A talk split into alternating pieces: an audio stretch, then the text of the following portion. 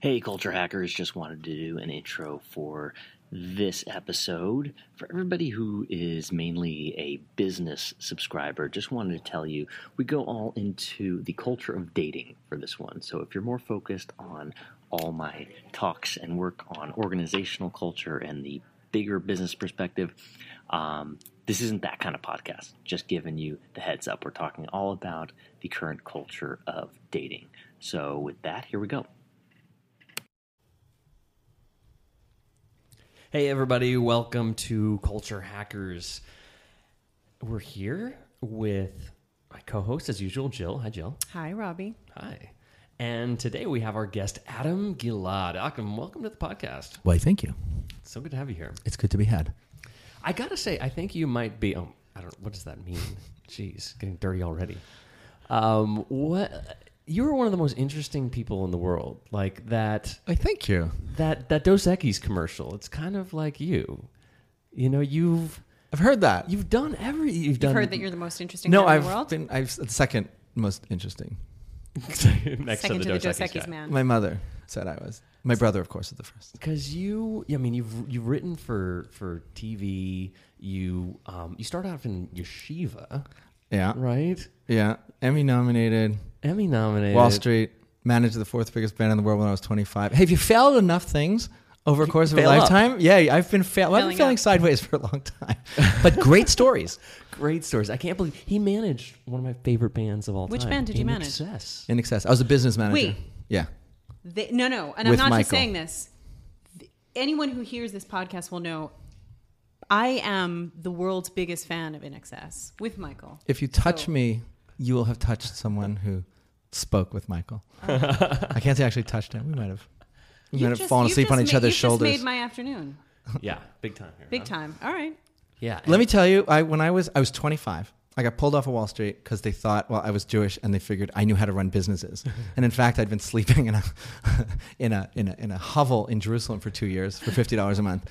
But I was on Wall Street, and they pulled me in, and I remember standing on a stage in Australia in a stadium between speakers that were 25 feet high, looking out at 50,000 screaming fans as Michael was singing.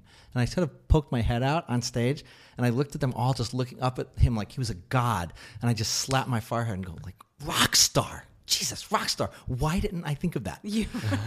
Where was my guidance counselor? Seriously. Like, lawyer, accountant. Rock star!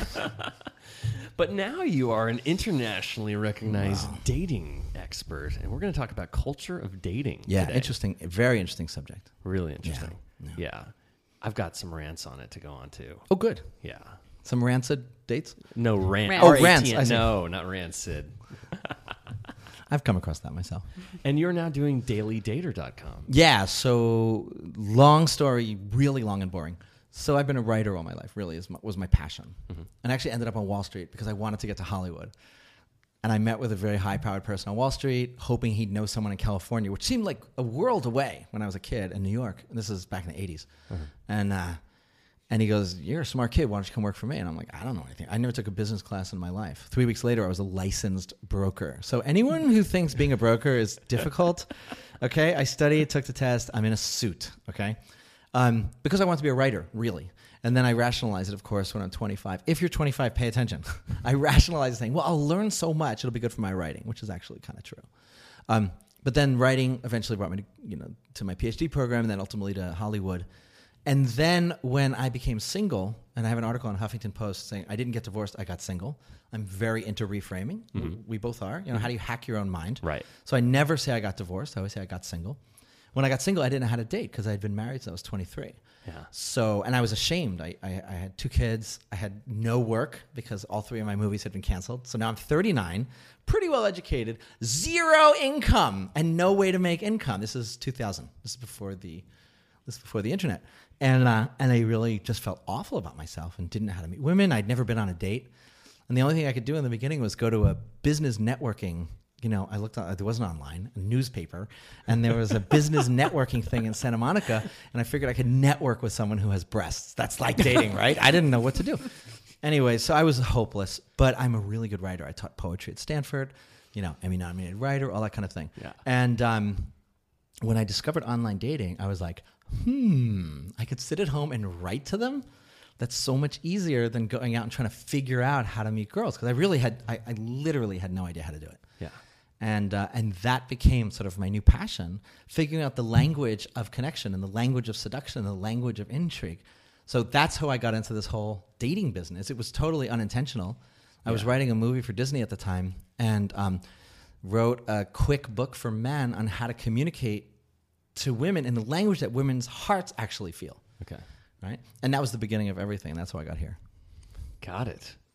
Yeah. And, you know, then, of course, went through the whole process of being single and, you know, moving toward love. So then you've seen this whole evolution from going from just networking events to Friendster to Match to the entire progression of what's happened through dating. Devolution, right? Yeah. Do you feel that way? Well, yeah. I mean, in a sense, we talk about culture. But then running full circle, but go ahead. Well, there is a devolution in terms of the technology because, you know, 1800s, right? Your family would go over and meet their family. Mm-hmm. There'd be a lot of social investment, right? Totally. 1950s, you'd date. You would woo each other and you'd get to know each other, you know. When online dating came along, you would still write a whole profile. So there was some personal investment. Now you swipe right, swipe left. There's zero personal investment. Yeah. And everything's disposable. And of course, that's part of general culture as well. So in a sense, it's devolved. Right. Yeah. Yeah, I mean, the way I've seen it, it hit me how much it's like gambling. You know, like talk about Vegas casinos, where you see people with slot machines and they're just getting zoned out, pulling the bar down. Mm-hmm. But then you get these occasional little flips of, oh, here's $5, here's a free drink. And meanwhile, and the same thing happens online. Yeah, I got a text. And in the casinos, there's those pictures of somebody who won big. And don't you know somebody who met online? In fact, Match.com, their commercials now say, hey, don't you know somebody who met online? Yeah. Why aren't you online? 25% of marriages now start online. So I'm gonna jump forward because I'm curious, right? Jump. Today, let's say today you're single from exactly where you were when your marriage. When I became single. When you became single. When I emerged into the field of singlehood. Yes. How would you handle this world of online? If I became single now, it depends what my goal was. Mm-hmm. You know, my goal now is not what my goal was 15 years ago. Mm-hmm. You know, my goal 15 years ago, I call it ego bunking. You know, enough sex that I felt good about myself again, so then I could start sort of wipe my eyes and see what reality was. But I couldn't until I felt good about myself. So, you mean if I was not me, if I was just a single person? No, if you were you. Well, as it is, I am engaged.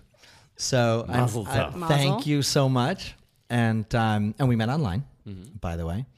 And so it's hard to answer because me now or me 15 years ago. If I was dating now, I have a whole bag of tricks, depending what I wanted.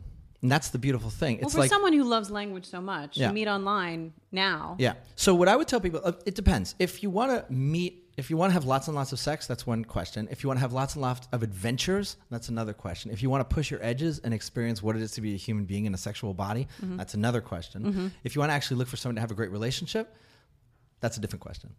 So right now, for most people, I would say OkCupid is your best bet because their algorithms are actually really good. Mm-hmm. So if you answer all those dumb questions and skip the ones that mean nothing to you, but really answer them, your 99% matches are going to be pretty damn close to who you are. So it's like that's like a free version of eHarmony, essentially? Well, eHarmony is a fraud. What? So it's been proven to be a fraud. Yeah, Scientific American Mind magazine a few years ago. It's a total fraud. Their algorithms are stupid. I bet a lot's changed over the years. I got some friends there. It seems like it's a legit operation. There was a big article in Scientific American Mind magazine, I guess about 3-4 years ago. Huh. And they just said it was a fraud. It's not scientific. OkCupid for Harvard guys, that's for real. They really do their research. They have OkCupid labs. They actually study. But it was bought by Match.com. I wonder how much maybe of that. And that is OkCupid, so maybe it's changed. So I don't know. I haven't checked, but back in the day it was a fraud. And also, what's the word? Anecdotally. Oh, no. I meant OkCupid was bought by Match. Oh, okay. Yes. eHarmony was not, yeah. eHarmony I consider horrible. Anyway, the only thing about eHarmony is that if you're seriously interested in marriage, and if you're not an edge pusher, okay? Yeah. If you listen to Fox News or if you watch mainstream TV, if you're a mainstream kind of person, which is fine, Fox News, by the way, is not fine. But if you watch mainstream TV, and you're like a mainstream person, you want a mainstream life, it's self-selecting because people go on there to look for a spouse. Right. More than others. So there's a self-selection happening there. Yeah. Yeah. But in my, like, in my position, if I was a guy my age, I'm 50, so what would I do? I would do what I was doing before. There are sites where you can, which are much more exciting than the standard sites. So what else are you seeing? What are the trends you're seeing? The trends I'm seeing in dating? Yeah. Well, the big trend is Tinder. I mean, that's kind of the dominant trend. And now there's a little swing back. And nice that I use the word swing, because Hinge is actually one of the more interesting sites that's come out. Do you know what Hinge is? Yeah, absolutely. Yeah. Okay, so Hinge connects you with friends of friends. Yeah, connects you with friends of friends on Facebook. Yeah. So Tinder is total anonymity. And of course, Ashley Madison is gigantic. I don't think people understand how huge Ashley Madison is. Can you explain what that is, too? Ashley Madison says, life's short, have an affair. So the idea is it's supposed to be for married people, when in fact it's just people want to hook up. Just a lot of people who want to hook up. A lot of people want to hook up. Tinder, kind of like that as well, because there's no social investment, right? That's been the big trend. And it's like anything. You know, you do that, it's fun, and then it's frustrating. For people who actually, you know, you go through enough of those escapades or dates or whatever, and they say, you know, I really want to meet somebody. Right. So then there's a switch happening. Hinge connects people through their Facebook friends. Like your friends and their friends, and will suggest, I think it's one person a day or a couple people a day. No, it's more. Now they've evolved it, yeah. So I wonder, do you think it's like, you know, there's that Tony Robbins story. Everybody has knows somebody with a story like this, where when he wanted to have a beer when he was young, his mom said, okay, but you have to drink all 6 beers in the pack. Right. And he drank it all, he got sick, and now he doesn't drink it all. That's so funny. I have a story about like Walmart's opening a brothel. Like you can go, but you have to sleep with 24 girls. So do you think like Tinder has that effect that it's going to actually be positive for relationships because people will do that, get sick of it? Well, that's what I'm saying. I think there's a little switch back the other way. Because some people would say that it's totally devolving in a bad way, but it sounds like that actually makes it a good thing. But wait, can I break that? You don't think that's generational, right? You don't think you say that you think that it's actually swinging back on itself to some extent, but don't you think that's a little bit generational? I think it's a lot generational, right? So look, there's okay, so. Here's my big speech. All right. So I studied a lot of crap at college for 10 years. So, you know, Marx had this concept called economic determinism, which fundamentally means that the economics of a time, economic structures will determine social structures, right? Or ideologies, okay? So in an ownership society, you have marriage. Now we have a lease option society. If Verizon sucks, you go to AT&T. If you don't like your Mazda, you get a Toyota. If you don't like anything, your phone, if you like Apple, you get a Samsung. You know, everything has to perform, right? The positive side of this is that we live now in a culture where if someone's not performing, we move on. Right. And someone who actually performs. Well, relationships don't really behave that way. Relationships evolve over time. And I have a lot to say about that. But we're in a culture now where you lease, and if it doesn't perform, you move on to somewhere else. And while in some ways that's good for relationships in that you don't get stuck in abusive or static relationships, it's tough because the beauty of love really only happens when you go through the dark times together. You know, and you really, there's a sort of a 3-step process. So I have a lot to say. So there's a 3-step process to relationships. Like one of my great teachers and friends, Mark Goffney, talks about, and it actually comes from an 18th century Hasidic mystic.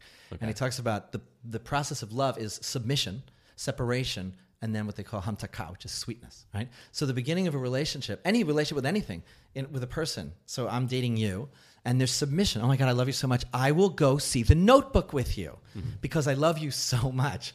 And then a year later, do you want to see Notebook 2? I'm not going to go see that crap. I'm going to see Fury. You know, or and then so what happened? God, what happened to our relationship? Well, something very natural happened. We submit ourselves to bond, and then comes the process of individuation, right? Where you pull back a little bit and you say, okay, I gave myself over. Now I'm pulling back. Now people call it power struggle. There's a lot of ways to talk about it, but it's really about individuation. Like really, now that you're in a relationship, defining yourself, and when you get through that phase, you emerge into what in his structure is called sweetness. Which is like a sweet love. Like, of course I'll go see Notebook with you. I'll be miserable, but I love you. And that's part of a relationship. It's okay. And so you have to be able to get there. And in a culture where, you know, Siri, you know, there's a new app called Magic where you just say into it, you go, hey, Magic, I need 2 bananas, a 6-pack of Corona, 3 reefers, and a massage. And they go, okay, 1 minute. And in a few minutes, they come back and they go, I can get all that to you within half an hour for, $73. Is that okay? Yes. Boom. Done. What? New app. Yeah. I saw it demonstrated the other day. It's awesome. So everything's at your fingertips. All the pleasures, all your needs are at your fingertips. So why would you invest in someone who doesn't give you back what you want in the moment? Right. That's a problem for developing love over time. Right. On the other hand, it protects you from getting stuck in boring, horrible relationships. Interesting. It's like a paradox, huh? Well, it's light and dark, like anything. Yeah. Got it. All technologies have a light and dark. True. Everything has a light and dark. Everything has a shadow. Right. Right. So, you gain a little, you lose a little. Huh. I think we'll see a lot of changes. I mean, kids don't talk, they don't want to get married. The idea of marriage seems ridiculous. Like, why would I get married? Does your kid feel that way? No, my kids, it's funny. My kids are super romantics. I mean, I always say we grew up together. Yeah. I got single when they were like 7 and 10. Mm. So they saw a lot. Yeah. And then when they started, and I was sort of an authority. And so people always asked me questions and they sort of saw, and we would study together. We'd go to dinner and I'd bring books and we'd talk about David Deida. We'd, read from different books. And they're actually kind of romantics. Yeah. That makes sense. Have you guys been seeing this writing that's been coming out about addiction recently? Which, yeah, it's some interesting stuff. They're revisiting these experiments that showed that addiction doesn't have to do with the drugs. Like, they tested these rats and gave them a choice between water and cocaine water. Right. And when they were alone with it, they just always chose the cocaine water. But when they had something to do, when they had a whole world of rats playing and being friends, they were like, whatever, I can leave it. And that the addiction is based on this isolation and loneliness and lack. Mm-hmm. And just, I think that's where we're going with people are just alone with a screen as opposed to community. Like, I think if you weren't home with your kids and all they had was their phones, they might have that different view. But because you were spending that time with them, that they got a different... Yeah, it's true. And they weren't... Well, they played some computer games, but they weren't sort of... They were musicians, so they're always with other kids and they're always playing music together. And they're very social. But have you seen there's a series called Black Mirrors? Yeah, out of England. Wow. Yeah, it's good. It's a series on Netflix. Black Mirrors are screens that we look into. Yep. And it's just about the impact of technology on who people are, and we can talk about that for millions of years. Mm-hmm. But we're interacting with technology more than each other. Obviously, you go to a restaurant and there's a line of people waiting. Everyone's looking down. No one's talking to each other. I grew up in New York, right? People talk to each other in the streets. Everyone's got earphones on. Nobody talks to each other anymore. Yeah. People are probably super lonely out in the world, and I know they are. People I work with, Yeah. I've just never I've never had the luxury of being lonely. Just bringing up kids. But can I have you go on that thread again? Because basically you were saying there's light and dark, and there's light and dark as a result of sort of the addictive, lonely quality of online dating. But can you go on a thread of how someone actually breaks that routine, right? Someone who's actually seeking love, who is like 25 or 22 or 25 and not in their 30s, not in their 40s, not in their 50s. How do you find that? Well, I don't know if someone at 25 should be looking for love, frankly. Mm. It's here's another sort of... I'm curious, why not? Well, here's another sort of meta thing that's happening in our culture. So, as we all know, back in the day when we were alive in the 1500s, 1600s or, 2,000 years ago, you grew up in a village. And you knew, 150 people, Dunbar's number. You knew a certain number of people. And you were a blacksmith or a goldsmith, or you cut wheat, or whatever your job was, and that was your life. In the last generation, kind of like my generation, sort of baby boomers, whatever, it became, wow, people are going to have 6 careers, up to six different jobs, rather, within their life. Now, our friend Josh Tickell, he's a metal dude. He has a movie coming out. He's an award-winning movie maker, documentary maker, about millennials. And he's good. And you ask a millennial, like, how long are you going to be on this job?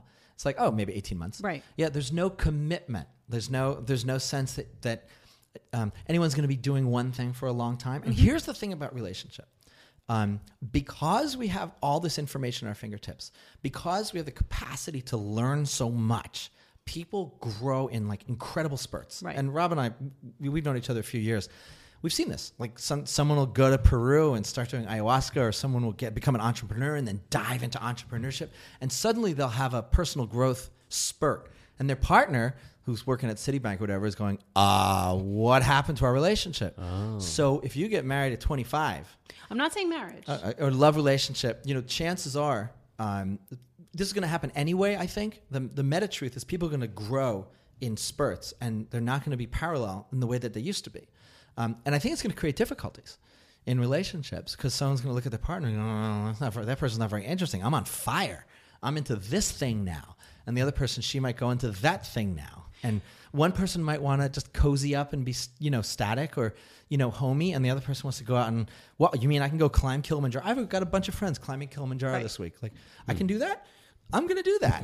You don't want to do that? Why? What's wrong with now people start blaming and shaming? So there's going to be a big shift, I think, as people get used to the idea that we're growing at different paces of accepting each other. And that's going to be a big shift for people to actually accept other people as they are. But can I just say one more thing? You can say anything. But what you said was, you know, one of the things that has to happen in the nature of a relationship is there's a little bit of acquiescence, right? And don't you think that's key at like age 25 to learn a little bit of acquiescence before you become so used to being able to step away from something that dies or very quickly because they're not caught up to you. You know, the sad thing is that you learn that in childhood. You learn it in team sports. If anyone has kids, get your kids into team sports. Right. Seriously, because if you're at home playing, I don't know, Halo? What do people play? Well, because there's a winner and there's a loser. There's a clear winner and a loser. Well, no, that's not why. That's not why. Okay, team sports. Because you team. Got it. What's the word? Teamsmanship? Is there a word for this? Getting along. Sportsmanship? Yeah, sportsmanship, getting along with others, being a team. Like if you're sitting at home playing Halo, it's just you. Or worse, you're sitting at home and watching Pootie Tang or whatever his name is. Right. Over in, what's his name? In Sweden. You guys don't even know this. We don't know who Pootie Tang is. No, not Pootie Tang. Pootie Tang's a hilarious movie. Yeah, that's old. His name is... He's a guy in Sweden who plays... He's the most watched person on YouTube. He plays games and people watch him play. Oh, my God. I'm serious. Like, you couldn't have... You know, George Orwell might have come up with this. What's his name? Something Pootie something. But anyway, so you have all these kids at home alone. That's where you learn with brothers and sisters and on teams. That's where you learn to give and take. Right. You know, you don't start at 25. And it's the problem is with kids sitting at home playing. You know, you see babies. You go to restaurants. And I would do it if you had a little baby. They're on their iPads. Yeah. Little babies. You know, looking at baby porn, I guess. Nipples.com. You know, it's really funny. My kid, who's now 24, when he's a kid, when we first moved down here, we were in...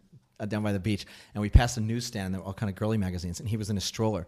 And he looked up, and he pointed, and he goes, nursing books. I'm like, yes, those are nursing books. That's exactly what those are. It's all about nursing. So I don't know if babies are looking at baby porn. It was funny. I was like, we were watching the nursing channel last night. That is correct. Very into natural nursing. All right. Got it. Baby porn. So little kids are used to interacting with screens. Yeah. I mean, have you, you guys can't see me on the podcast, but I don't know if you've ever been with a girl, Rob, and you just like, if she had small breasts, you just take your hand and you just go, like with your hand, like you'd make a screen bigger on an Apple product. Like, can I make that? Did you just make that up right bigger? Now? I've actually done that. It didn't work. Or you see little kids, like they'll put their fingers on computers. Totally. Because they expect it to, or TVs, they expect it to react. Oh, right. Yeah. Huh. Anyway, if you want to make someone feel bad about small breasts, you just go. You just have a child that suddenly wants the breast to enlarge. Yeah, they tell the truth. Yeah, so I mean, love. Look. Yeah. We all know that love and your capacity to love and your habits around love start in childhood. Right. And we live in LA where everybody drops. You know, they leave the kids with, you know, Rosa, and they're brought up by Rosa, you know, and they don't have. And then Rosa leaves them in front of the whatever screen. So. Yeah, that's really where it happens. Not at 25, right? Fine. That's my belief. What it's worth. Huh. So how's the paracetam feeling? So we were talking about smart drugs. Yes. So I had a big job yesterday. I think it's still running in me. Awesome. I sat down. And I wrote 18 basically chapters of what of product for women. What's this product? It's about how men use language and how to understand, how to use language to sort of open men, help them to tell the truth, how to figure out. Really? Like, what's an example? We might just get a dating hack, right? We need to get some hacks. This is about culture hacking. We need to start getting into the hacks. The ultimate hack for women, by the way, is don't believe anything he says. What? Like, see what he does. Okay. Right. Absolutely. That's the ultimate hack in life. That is the ultimate hack in life. In LA. Well, that's especially for men, because men will basically say or do anything. Right. So what are some of the hacks about men? Well, here's one of the hacks. Two hacks for women. And I use online dating because you can actually look at words, but it works in the real world, in the flesh world as well. So most women online, if you look at their profiles, talk about characteristics, outer characteristics of men. Mm-hmm. I want someone who's tall, dark, handsome, has a good job, and has a car, and blah, blah, blah, blah, blah, who plays tennis and likes Thai food. Who the fuck cares if he likes Thai food? What does that have to do with anything? Nothing. So the first thing I teach women is to specify the inner character of the man they really want, not the outer characteristics, and in detail. And because when you do it in detail, what happens is there's some guy who flips on his thing and he starts reading through her profile, and he's like, oh, that's me. That's me. Oh my God, that's me. I have a chance with this one. Like, and he'll really be enthusiastic about you. Mm-hmm. Whereas the players and the trolls and the mouth breathers and the knuckle draggers will read that profile and they go, oh, I don't have a chance with her. Right. She knows what she wants. Right. Whereas most women go on and write, I love my family, I love my friends, and here's a picture of my cat. That's basically what most profiles sound like to men. Right. And what women are really saying is, love is the core of my life. But they're not saying it in a language that men can hear. Mm-hmm. So I come along and I'm a player or a troll, a knuckle dragger or mouth breather, and I see someone who writes, I love my family, I like Thai food. I'm like, I'm going to take a shot at this one. She's kind of cute. And you'll get all these dumb emails from all these dumb guys.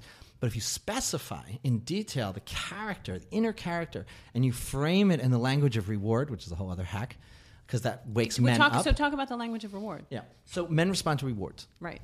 And we can go into the whole psychology of the male brain and the female brain. Right. But men's inner dialogue is basically, am I winning, am I losing? Mm-hmm. Do I have status, do I not have status? Ah. And we could talk about that for a million years. Mm-hmm. Yeah. Right? Women's inner mind is, do I feel cherished, protected? Do I not feel cherished or protected? Do I feel loved? Do I not feel loved? Mm. And so women naturally will speak to men in the language of, love. Like you could say to a man, I love you, and he'll like, all right, whatever. We say, I admire you, and he'll go, really? Tell me more. Right. Because that now I have status. Now men needed status for 200,000 years of being human beings, because if you didn't have status within your tribe or community, you didn't get the girls, you didn't get the resources, and you probably got kicked out and had to go wander and find somebody. So status is survival for men. Yeah. So if women could speak to status in men, what you do is, if you're this kind of man, I've described, say, honesty or responsible in the community, your family looks at you as the rock, whatever it is that you happen to want in a man, and then say, a man like that, I will treat like a king from the moment you wake up to, and then it's like, oh, there's a reward for that. So men respond to status and reward. Women don't respond that way. Women respond to other things. So that's how you have to hack into the psychology of the conversation that's already happening in someone's mind, which is marketing. Yeah. You enter, what's that saying? You enter the conversation that people are already having. Right. Yeah. Nice. Yeah, it's fun. Oh, and then so the other thing I teach women is to speak to a man's sense of victory. So they have to step out of their mentality and get into a man's mentality who's thinking, am I winning, am I losing? Mm-hmm. Right? So I will win because this woman already likes her body. So say something how much you love your body, how you love to feel the water, when you dive into the waves, wash over your body. Well, that wakes men up. Oh, she loves her body. That's good. She loves to dance. She's happy in her body. Probably means good sex, right? If she says, here's a great sentence women never put in sometimes. Mm-hmm. They go, I like men. Well, there's a concept. Men are afraid that you're not going to like them, right? I like men. I specifically like men who, and then go into detail. Right. It wakes, there's a victory here. Right. Because a lot of women, for good reason, they're frustrated, put up what I call hey asshole profiles, which is like... Get away. Yeah, all right, hey asshole. Don't write to me if you're this. Don't write to me if that. Don't be a mama's boy. Don't live in your car. Have a job. What's wrong with you guys? I'm a happy, beautiful woman looking for... It's like, we never get that far. It's like, I want to love my life. Prince Charming. Well, hold on. You just got rid of all the good guys in the first three sentences. Totally. Yeah. Huh. So what about hacking when you're actually on a date or in person or seeing somebody or meeting somebody? Oh, yeah. So... But wait, can I step back before you ask that question? Because we talked about Amy, and I think this is... I thought she... Oh, Amy Webb. Abby Webb. We haven't mentioned her here yet. No, we haven't mentioned her here, but let's... Why don't we mention Amy Webb? Because before you talk language... That's high-level hacking. Extremely high-level hacking on a dating site, but profound. And I want you to talk about Amy Webb. And she understands math, which... makes a huge difference. But she really understood a lot of just minor details about behavior of men once she finally went on a million different dates. But do you want to... Yeah, well, she did. You'd have to watch the TED Talk, the Amy Webb TED Talk. She really goes in detail. She did she couldn't really get dates. I don't think she didn't do very well. In Philadelphia. Yeah, she's also in Philadelphia. Which was like who, point. She was like, there were actually 5 men that I could have gone on a date with, given my stats on the number of men that I could have dated based on what I wanted to see and date in Philadelphia. Right. Oh, this is the woman who did the whole analytical approach? Yeah. Super analytical. Oh, yeah. So not everyone's going to do that. No. Yeah. No, we're not, right. But for the purposes of... All right, so what do we want to mention about this? Everyone should go watch that. Okay. If you want to see a super nerd, really hack, how to narrow down the kind of person she wants, you just watch it. But didn't it just come down to luck anyway? No? I thought that was my takeaway at the end. Like, she did all that, and that helped, but... Meeting that right. And then her next door neighbor. No. No, I think it's part of it. Look, luck is always, what does Oprah say about luck? Preparation meets opportunity. Yeah. Right. There is always some luck. And it's certainly true in Hollywood. Yes. I've been in Hollywood for a long time. I was writing animation, and I heard this amazing story about this community who fought off neo-Nazis, and I called them. There's the preparation. I called the chief of police in Montana, and I called my agent. I said, this is an amazing story. Let's go try to sell it. So we walked into USA Network, and I pitched it, and they're like, yes. I'm like, oh, that was easy. What happened? And they go, we're looking for an Erase the Hate Week movie. That was luck. Total luck. You happen to walk into the office that day. Right. So luck is always part of it. But okay. So is there more we want to say on this, or are we going to the hacks? Watch the TED Talk. Okay. So in-person hacks. Oh, man. So many. So for men or for women? I'll tell you a few for women, and I'll talk about men. All right. We think you're sexy. Men like women's bodies. Don't put yourself down. This is something that they think they're protecting themselves. So I went on a lot of dates over the 15 years when I was single. And so there was one woman who I was so excited about meeting. She was like Harvard. She was a psychologist. She was beautiful. She was just great. She was great in every possible way. And we go to date. We sit down at dinner. And she points to her breasts, and she goes, I don't know what we're talking about breasts so much, by the way. I don't even like breasts that much. They don't do much. And so... Big lumps of fat. Their lumps are fat. They're nice. But, it's like Vegas. Like, it looks really exciting as you're getting close. And you get there, and it's like, what are you really going to do? You eat. There's nothing here. So, I always feel that way about Vegas. Right? Breasts right now. Okay, you push, squeeze. Right? What were we talking about? Oh, yeah. She points to her breasts, and she goes, ugh. The breast fairy just never visited me. And I'm like, I didn't even notice that. I thought you're cute. And suddenly she's putting her body down. Yeah. So don't point out what's bad about. Let guys figure that out. We don't really care. You're soft and you smell good. It's good. We're all good. I noticed that women do that quite a bit. Mm-hmm. I had a guy say to me the other day, he's just tearing his hair out. And this is a good-looking guy who's on TV and all this kind of stuff.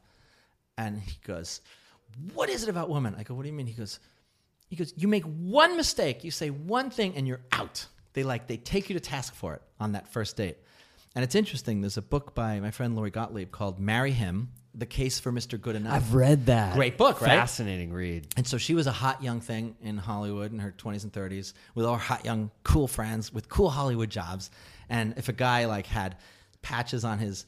elbows, or if his socks didn't match, or if he used the word fabuloso, which is my favorite one, or if his shirt was from, Old Navy, or whatever it was, they were like, no, ha, ha, ha, no. Right. And then she's 40, and all her friends are married to these great guys who say fabuloso and have don't matching socks, but they're great husbands and fathers. Right. Yeah. And so she missed out. And so one thing I would say is, don't get caught up in what I said before about outer characteristics. Really search for character, because anyone whose parents are still together or has seen a long-term relationship, it's character that keeps you together. Right. It's that trust in each other. So be careful about that external bullshit stuff, especially for women. For men, where do I start? Yeah. I forgot the study, so I'll make up the statistic. Men start sentences 87% with the word I more than women do. Yeah. I forget the statistic, but it was a huge... Men will go, I. So women will say something like... I'll say, I'll be the guy. So I'll go, hey, where'd you grow up? Alabama. I was in Alabama when blah, blah, blah, blah, blah, and I read this book, and I did this, and I had a job. Oh, really? You didn't even listen to what I said. You immediately jumped into I. That's weird, because I've had that experience with women. Women doing the same thing. Yeah. You're just saying they just do it less? No, I mean, well, first of all, we're in a big city. Yeah. They might have been masculinized in some ways. I think men do it a lot more generally. Uh-huh. We're in a city, so things are, you know, LA and New York are a little different. Okay. We are different, and San Francisco, which is different than the rest of the country. Right. I got to say. That's one thing. So it's funny. It's like almost like being a psychologist. It's called deepening questions. Mm-hmm. So ask deeper questions. They say something and ask a further question. That kind of thing. That's like a big one that women complain about. Guys will just come in and start talking about themselves because. Okay, another speech. So this has to do with fish in Minnesota. So I was once flying from Minnesota to here for some reason. And I was sitting next to an attractive young lady, and she was a nurse. And she found out what I did, and she goes, "Oh, my God, I have to ask you a question." I go, "What?" She goes, "Why do men always post pictures of themselves holding a fish?" And I'm like, on online dating sites. And I'm like, well, I didn't know that was an issue. Let me see. And so she showed me her Minneapolis, whatever, dating site. Sure enough, on Match.com, all these guys are holding a big fish. So it's a different culture. Right. So what are they doing? They're actually saying, "Look at me. I conquered. I can get resources. I can bring you resources, right? Which is what men traditionally need to provide in order to get the woman, right? Mm-hmm. So, what was the question? You're talking about hacks for men. I don't know where this was going. No, so what was it? Fish. Oh, men naturally. And again, it doesn't mean we're bad or stupid or well. We are, but it doesn't mean we're bad or stupid. But men will often on dates try to show off their resources. It's a natural thing to do. Right, peacocking. Or bragging, or in some ways, look at me, I have value in the world. Right. I have status in the world. Right. There are ways of doing that without having to show off, which just has to do with your attitude and your lack of need to be validated by the other person. Right. Totally. Well, yeah. That's a much more powerful frame. Yeah. So it's funny. And so I tell men, I have a lot of stuff for men. So how would you reframe it for someone who was like, look, I feel like all I do is somehow try and place myself as having some value, but I really don't know how to do that other than to peacock a little bit. That's such an obvious question, but I'm curious what you would say to someone who is like, I feel like I constantly get reprimanded for being a bit of a show off, for being a little false. Well, I'm saying you can. So what women look for generally, and viscerally and deeply, is a man who has natural high status, right? Who can bring resources. It's a normal thing. But a person who has natural high status doesn't depend on other people for validation. So if he seems needy in his peacocking, if he's looking for attention, then that's the negative. Right. So you want to come in and just be good about yourself. So as it happens, all my programs for dating start out with having men, especially women also, do an inventory of their good qualities. Mm-hmm. Because you're a woman, right? Yeah. You're a good woman. Mm-hmm. A woman, when you like a guy, it's not because he's driving the Maserati, it's because he's sweet. Because he's going to treat you well. He's going to protect you. He's got that sweet side. And men forget that the fact that they're good to their mother or they're a good uncle is actually sexier than the car they drive or that they've dived in 27 countries. Right. Great story. So on my first date with my fiance, still getting used to that. On my first date, she looked me up online and she had her doubts because I had my player period.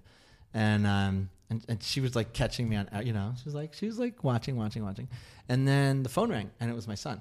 I said, "I have to take this. It's my son." And I wouldn't take any other call, but you never know. So I pick up and I said, "Yeah, the giant inflatable penguins under the house by the thing."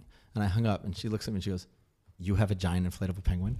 I'm like, "Oh yeah, we live out in the, out in the hills out here in LA. And it's very dark at night. And they were having a little party and you can't find our house because there's no street lighting. So we have this giant inflatable penguin that we bought at Home Depot." And she said that was the moment when she actually liked me. That's the tipping point. She liked the fact that we had a giant. So it's like, it's something sweet, goofy, fun. It's not that I've, gone scuba diving or anything like that. Right. Because I'm human and I have a sweet relationship with my kids, That's awesome. So guys, a big hack for guys is stop listening to these guys saying you have to be the alpha male. That's very, Chris Ryan talks about this, who wrote Sex at Dawn. Women really aren't that attracted to the alpha male. When they're 20 to 25 maybe and going to Vegas a lot, sure, it's fun, it's sexy, but those guys are not good husbands and not good companions. Right. Yeah. So do you find yourself talking about this in a business context to people, like relating the dating lessons to the like marketing, sales, those kind of things? Yeah, absolutely. It's a touchy subject and I've explored it a little bit. And our friend Ken has asked me to speak on the relationship between seduction and marketing. Because there's a lot of overlap. you know your market. Right. Right. Join the conversation she's already having. Speak the same language. Match and mirror language. Right? Absolutely. Match and mirror, all that good stuff. Listen to your customer, provide value, give them the experience of already having, you know, like, so you like, in a, use, like, here's a great example. And this is a great little hack for guys. Okay. So, you buy a car, right? Do they describe the engine and all that? No, they put you in the seat of the car and you drive around going, hey, this smells good. I look pretty good in this car, right? I can imagine this, right? Yeah. So for men, I call it the instant we. So it's the same thing. You treat her on our first date as if you're already a couple. Mm-hmm. So I would do things, and I really experiment. I love this. I'm a researcher by nature. So I would lean over and I'd cut their meat. Or she would lean over and I'd push her hair behind her ear. These little things as if you're already a couple. That didn't creep her out at all? I was going to say. The hair thing sounds a little creepy. Oh, no. It depends on how it's done. The cutting of my meat, I think I might get a bit. No, you have you. Right. Kind of thing. Okay. Or, you know, just like you act like as if you're already a couple. Also, and this a lot of the stuff I discovered, not because I'm calculating and brilliant, because I've been a dad. So, for example, I had two little boys who were running all over the place all the time. So I spent half those 10 years like with my hands over my crotch because one of them might run into it. So whenever I'm outside, and I always have a hand on them, very protective, and I'm very conscious of the space of where they are and where they're moving. Yeah. Because cars and such. So when I'm with a woman, naturally, because I had a protective, and guys, if you're single, listen to this, because this is happen chance. Because I have a natural protective tendency, I was that way with women. So any passage onto a curb, onto a staircase, through a doorway, obviously. Uh-huh. Right? The reason men open door is not some like crazy thing. It's because you're entering a new space and you're kind of like ushering her, you're taking responsibility. Yeah. Well, it's the same with curbs. It's the same with stairways. It's the same if you see some big dog or big guy coming at you, you know, you move your body around on the other side. Women always appreciate that. You don't make a big deal out of it, but your little hand on the lower back, you know, and on the elbow, help them through. Some women may resent it. You know, some women who are like super independent. Most women really love that. You know, we're still bigger than that, most of us. Some of us. There's some big girls. There's some small guys. But, you know, women do look to men for bodily protection. Sure. Yeah. Little hacks like that. Nice. Yeah. Create some security, safety. Awesome. If a woman, I always say to guys, if a woman doesn't feel with you safe, yeah, sexy, feminine, and there's another one, safe, sexy, what's the other S? There's another S. Seduce. I heard something about silence. Something will be wrong. It'll come to you. So this tension between feeling safety and excitement, and that's a huge one. If you get those two, then it's like that's Esther Perel. Really seductive. It's Esther Perel. You know Esther Perel? Yeah. Yeah. So she wrote a book called Mating in Captivity. Uh-huh. She's awesome. Yeah. Have you met her? Yeah, she's a friend of mine. You know her? Yeah. You know everybody. Have you slept with her? No. Jeez. She's amazing. She's a Harvard professor, right? Yeah. Harvard professor. I think so. And she talks about, you know, Eros. Uh-huh. And there's a natural conflict, obviously, between getting super cozy and best friends with your woman or your man, mm-hmm, and losing that sex drive, right, because, you know, she says Eros lives in the gap. And if there's no gap, then there's no spark. You know, so you have to create a gap between the two of you. So like great example. Space. Yeah. You have to create some space between the two of you. This happened definitely in my first marriage. We did everything together. We shopped together. We brought up the kids together. Killed the romance. I was a writer at home. Oh yeah, there was just like nothing, and because there was no space. This is a long. It was like another lifetime ago. It seems like, but I didn't do anything for myself. I wasn't really self-developing. I wasn't. You know, I was home and I was a writer, so I was at home literally all the time. Yeah, there's a natural tendency toward you want safety, but you want excitement. This is life in general, mm-hmm, right? So it's a dance. Yeah. And it takes a lot of self-awareness. And especially what I was saying before, we're growing at such different paces now. The call for self-awareness is to me, this is the call of our age, because you have to be, because there's so much input, yes, right? There's so much input and there's so much going on inside of us. I can say for me, certainly all the time, that you really have to be aware of what's happening, mm-hmm, internally on a very high level. Can I give you an example? Go for it. All right. So the other night, we went out with Australians, which is always the beginning of a great story, right? And so we came rolling in around 3 or 4 and we haven't done this for a long time. And she was a little drunk and I was a little drunk. And she goes, you know, I'm going to smoke a cigarette. because it grounds me when I'm drunk. We've been together 4 years. I've never seen her touch a cigarette. Mm-hmm. Now, I believe those posters we had in elementary school that said cigarettes are glamorous, and they had some old guy with no teeth. Right? Remember those? Right, totally. I believe those. I hate cigarettes. I think it's disgusting. And to me, personally, it shows an incredible lack of self-love to smoke a cigarette. Mm-hmm. It's just, I just don't even get it. It's, you know, it's not because I just don't get it. I never got it. It's like, it would be like piercing my penis. You know, like people who do that. Like, why would you do that? I spend most of my life preventing that. Like, why would I volunteer to do that? So I have a thing about cigarettes, right? Yeah. And so she went and smoked a cigarette. It grounded her a little bit. And she says, come hug me. And I'm like, no.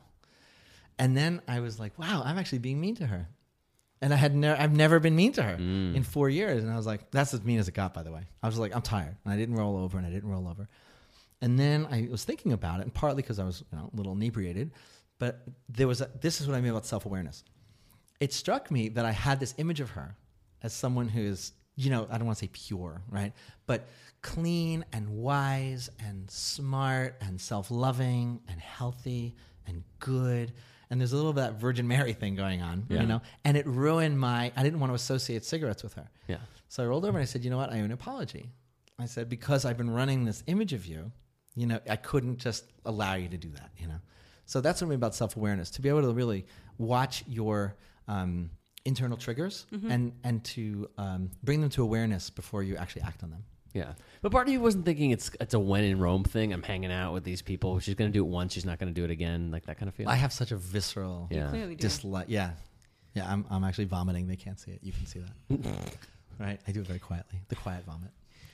But I still want you to go back to this fine line between excitement and security, because now we're well past dating stage. We're, you know, I'm talking about marriage. You and me? You. Oh, I'm using the language of we. Right? Oh, right. Isn't that? That's exactly right. I call it the instant we. Isn't that the instant we? So I'm talking about how does a marriage stay both exciting? And I'm saying that from the place of having been engaged for a very long time. Okay. In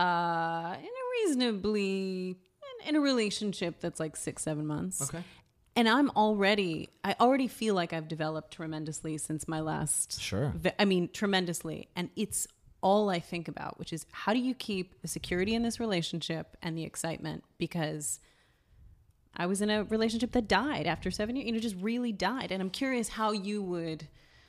What are some of the hacks? Ask me in 4 years. I'll ask you in 4 years. I mean, it's interesting. No, we're just going into this, and it's definitely an issue. So we talk about what we want out of our lives, right? I think there's a couple differences. I think when I first got single, when I was young, 39, I was looking for someone to fill in a part of me that wasn't developed. Mm-hmm. You know, and I think at this point in my life, I'm not doing that anymore. So I don't put that burden on the other. This is one of the few advantages of getting older.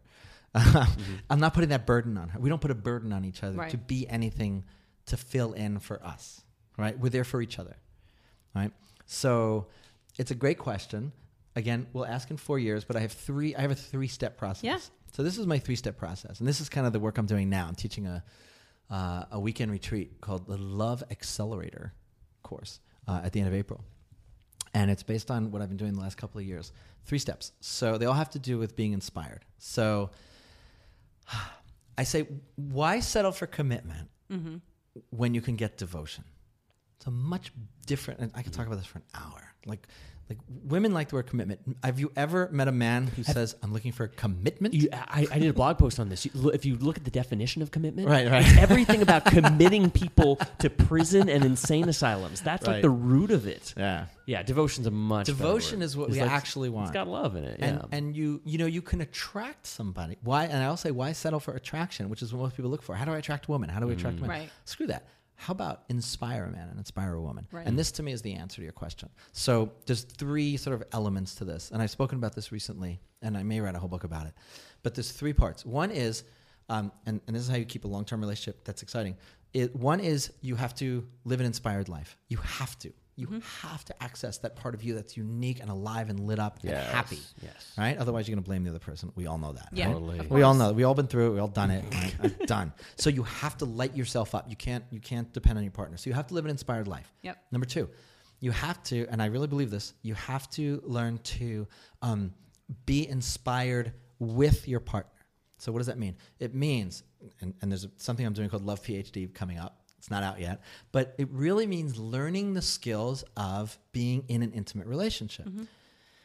Whether it's how to handle your triggers, how to handle personality types, how to handle communication techniques, learning love languages. It's the skill. It's like getting a degree in mm-hmm. being in a relationship, so that whatever conversation you have, the other person comes out going, God, my boyfriend really fucking inspires me. Like, we went in, I was really mad at him, and I came out and I don't know what he did, but I love him even more. Like, that's what you want. You want to have those skills. And those are just skills. You're not a bad person or good person. You just either have the skills mm-hmm. of how to navigate each other, or you don't, right? Mm-hmm. So be inspired in your life, be inspired with your partner. And then here's the golden syrup, honey, maple, whatever, marshmallow on top, is be inspired for your partner. Right. In his or her narrative, not your narrative for them. Yep. And that's the golden ticket. In order to do that, you have to really be comfortable and happy with yourself, mm-hmm. so that you can actually be a support of your partner's self-expression. So one of many of your lives, you were doing marketing and business partner with David Deida. Oh, yes. How much has that impacted you with all this? A lot. Yeah. So he's powerful. He is. I mean, he's a little bit monodimensional for me, but David Deida is, if people don't know, he wrote a book called The Way of the Superior Man. He wrote Finding God Through Sex. Mm-hmm. He wrote Intimate, and a lot of books on intimacy. And his whole bag is the masculine feminine polarity. Mm-hmm. Like, and he really is an answer to the feminized man of the 70s and 80s that he came up with. He's about my age. Mm-hmm. And so what happened was, you had, he calls first stage, second stage, third stage, men or women. So the first stage is my way or the highway for men, mm-hmm. and the women are like, I'll fuck you and I'll feed you and you take care of me. That's first stage, 1950s. Second stage in his structure is women's liberation. Now we're equal, right? Well, it's fine, and it's great for business and everything, and it's correct, and it's a good evolutionary movement. But what happens is it becomes desexualized, and the relationships become desexualized because the masculine and feminine roles have gotten evened out. Yeah. And he talks about sexual polarity, like mm-hmm. a battery. You need a positive and negative to create energy. If you have two in the middle between, there's no energy. Mm-hmm. Yeah. So someone's got to polarize into the masculine and someone's got to polarize into the feminine. And you can play that. You can play that whole spectrum. Mm. You can play the woman becomes super masculine and the guy stays at home and takes care of it. That's fine. As long there's energy to that, mm-hmm. as long as you're both cool with it. Right. Right? Usually it's the other way around. But right. and you can play within a relationship and change roles. Yeah. Absolutely. And that's kind of fun sexually. And then the third stage is what he talks about, is how to have that, again, coming back to self-awareness, so that you can in an instant polarize each other into sexuality. So maybe she's a high-earning lawyer and he's a high-earning lawyer, and they come home, and then you have like House of Cards, Right. There's not a lot of sex between them. Yeah. Because they're both kind of high-powered. That's a little weird example. Except you should see. I've seen it. I've seen it. But sex was used as a subset of power in those scenes. Yeah, right. It wasn't actually intimacy. Not at all. Right. She, excuse my language, she fucked him back into his power. Right. And then he didn't return the favor. I'm not giving away anything, but anyway. Yeah. So David Deida talks about sexual polarity. That's his thing, which is really good. Yeah. I don't never want to underestimate him, because he's super smart, and in person, he doesn't come off as stentorian as his prose. His prose is really commanding. Yeah. But in fact, he's much more subtle than his prose. But yeah, it had a huge impact on me. Yeah, totally. So, what do you think about this? I'm seeing a trend, and I am not arguing for this, mind you. Okay, meaning he's arguing for it. Yeah. I don't mean to be racist, but it intrigues. I love that denial. We're on to you, Richmond. I will admit, it really intrigues me, but I just don't see how it works. It seems like there's really a trend of people going towards open relationships. Like, are you seeing that more and more? Well, we're in California. Sure. Okay. So, and we go to Burning Man. So, I think it's likely. I actually, there's a book I haven't written yet called The Lease Option Marriage, which is like, do you take this woman to be your wife for 1 year with an option to renew if she doesn't put on 20 pounds and she's not mean to you? Blah, blah, blah. Is this a joke book? No, it's for real. I say in a funny way, but it sounds pretty. Because we're doing that anyway. Yeah. And getting back to economic determinism, economic forms structuring social forms, yes. We're in a lease option culture. So that's how we are anyway. We just haven't, we're afraid to because marriage is sacred, and it is. There's something sacred about it, about being with another human being through thick and thin. There is something beautiful and irreplaceable about that. But I think, in California, certainly all our friends are in open relationships, and to tell you the truth, most of them are a mess. Mm-hmm. Right. Yeah. Right. And it's not putting them down. I don't think the culture's caught up to it. I think that is a tendency. I think that will be a tendency. Mm-hmm. Yeah. And I'm very curious to see what quote unquote marriage will look like in 100 years. So you think they're a mess because the rest of culture hasn't caught up to them, or you think they're a mess because they're a mess on their own? I think probably a little bit of both. All right. Okay. I haven't done an analysis, but they're just a mess. Okay. And also self-deluded. In a lot of ways. Right. Well, because they are kind of edge walkers. And so they see themselves as like these exciting people, and then they. But you don't think they're self-actualized enough to do it? Well, they're more than self-actualized. More than most. But what I want to say is that what happens is they think they're above pain and they're not yet. Right. That's the thing. Is that there's a lot of pain involved, and you think you can handle it, and then you get there, and it's like. And it's extremely painful. Right. Really painful. I've just seen that. That's just anecdotal. I haven't done a whole study of it. Or sure, anything. That's fair. Yeah. Yeah.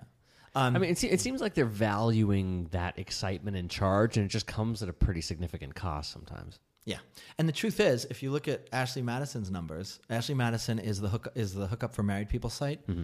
Although I imagine it's just a hookup, and I think it's probably an escort. I don't even know. I've never been on it, but it's happening anyway. Mm-hmm. People go find their sex elsewhere, which is pretty normal actually in human history. So. Right. If you read Sex at Dawn, you see that monogamy is an aberration. Monogamish is the next. Monogamish. That's the next stage. How would you define monogamish? Monogamish is you have one partner and then you have a dalliance. So and it's a known dalliance, or it's just a dalliance undiscussed. It depends. Yeah. It depends. It depends. I think it goes, but I think people do have sex with other people more than certainly that I knew when I was married. I didn't know what was going on out there. But, since I've gotten single and sort of been in different worlds in different cities around the world, another book I haven't written is called The Prostitute Economy. Mm-hmm. You would be amazed at how much escorts and prostitutes and sex gifts run in high levels of society. You may not be amazed. No, I'm not amazed. I lived in D.C. Okay, yeah. Yeah, right. I'm not amazed. So, and the other thing is this. Look, it takes a village, right? So in the old days, which is, the first 198,000 years of human history, 199.5, assuming we're 199.9, considering we're 200,000. When you had, and I can say this, when you have a child or you have a wife or husband, you have aunts, you have uncles, you have grandparents, you have cousins, and everyone's helping. Mm-hmm. Now we, for example, my ex-wife and I, we came out here to go to grad school, and there was just two of us, and then we had kids, and we had no family, right? And you look at your partner, and they're supposed to be everything. Right. They're supposed to be, this incredible sex goddess and tantric, amazing person in bed and a gourmet cook and emotionally stable and emotionally deep who can handle any discussion with you and at the same time have this amazing career and at the same time keep a house and be everything for you. Who can do that? Who can do that for anybody? And to put all that burden on one person is cruel. Number one, and it's unnatural. It's never been done in human culture, and so people. Well, and it's placing them out to fail.